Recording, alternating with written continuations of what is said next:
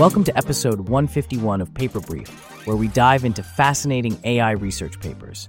I'm Charlie, your host, and with me today is Cleo, a tech and ML whiz who's here to shed light on some pretty cutting edge stuff.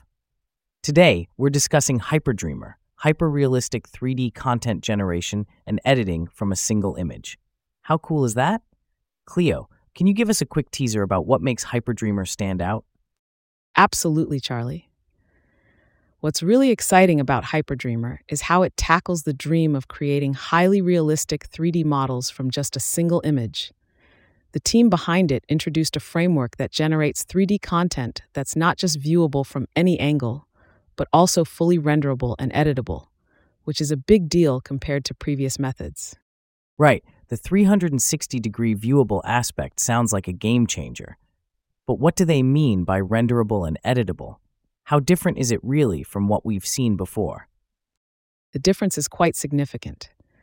Hyperdreamer incorporates semantic segmentation and data driven priors to learn the material properties like albedo and roughness, so it can predict material shades that look convincing from any perspective. Plus, an interactive editing feature lets users select regions on the model and edit textures with just text commands. Imagine saying, Make this part look like gold, and it just does. That's like having a magic wand for 3D modeling. So, they've made it really user friendly then, which opens up a lot of possibilities. Exactly. It democratizes the whole process.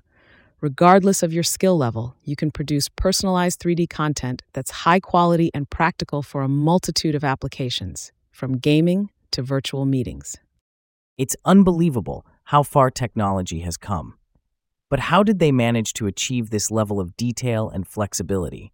What's under the hood of Hyperdreamer?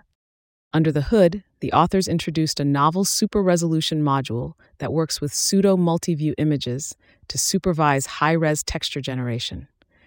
They're leveraging the so called segment anything model for online 3D semantic segmentation.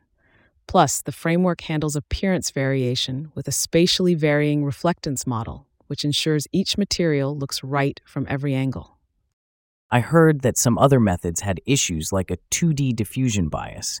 How does Hyperdreamer deal with those? That's a great observation.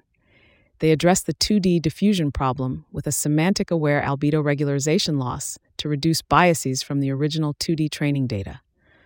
So the colors and the way light interacts with the object surfaces are going to be more natural minus those earlier biases. With all these features, Hyperdreamer must blow the competition out of the water. Did the paper mention how it stacks up against other methods?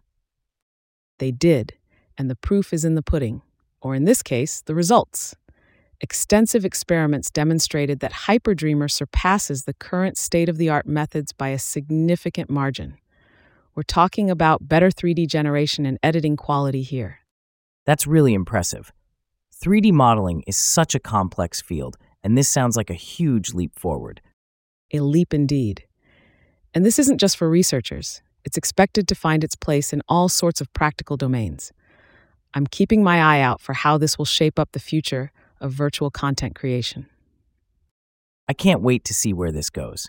Thanks so much for walking us through Hyperdreamer, Cleo. It's been a fascinating chat. Always a pleasure, Charlie. Can't wait to be back to explore more AI frontiers with you. And to our listeners, thanks for tuning in to this episode. Remember to check out Hyperdreamer's paper for the nitty gritty details. Until next time, keep dreaming big with AI.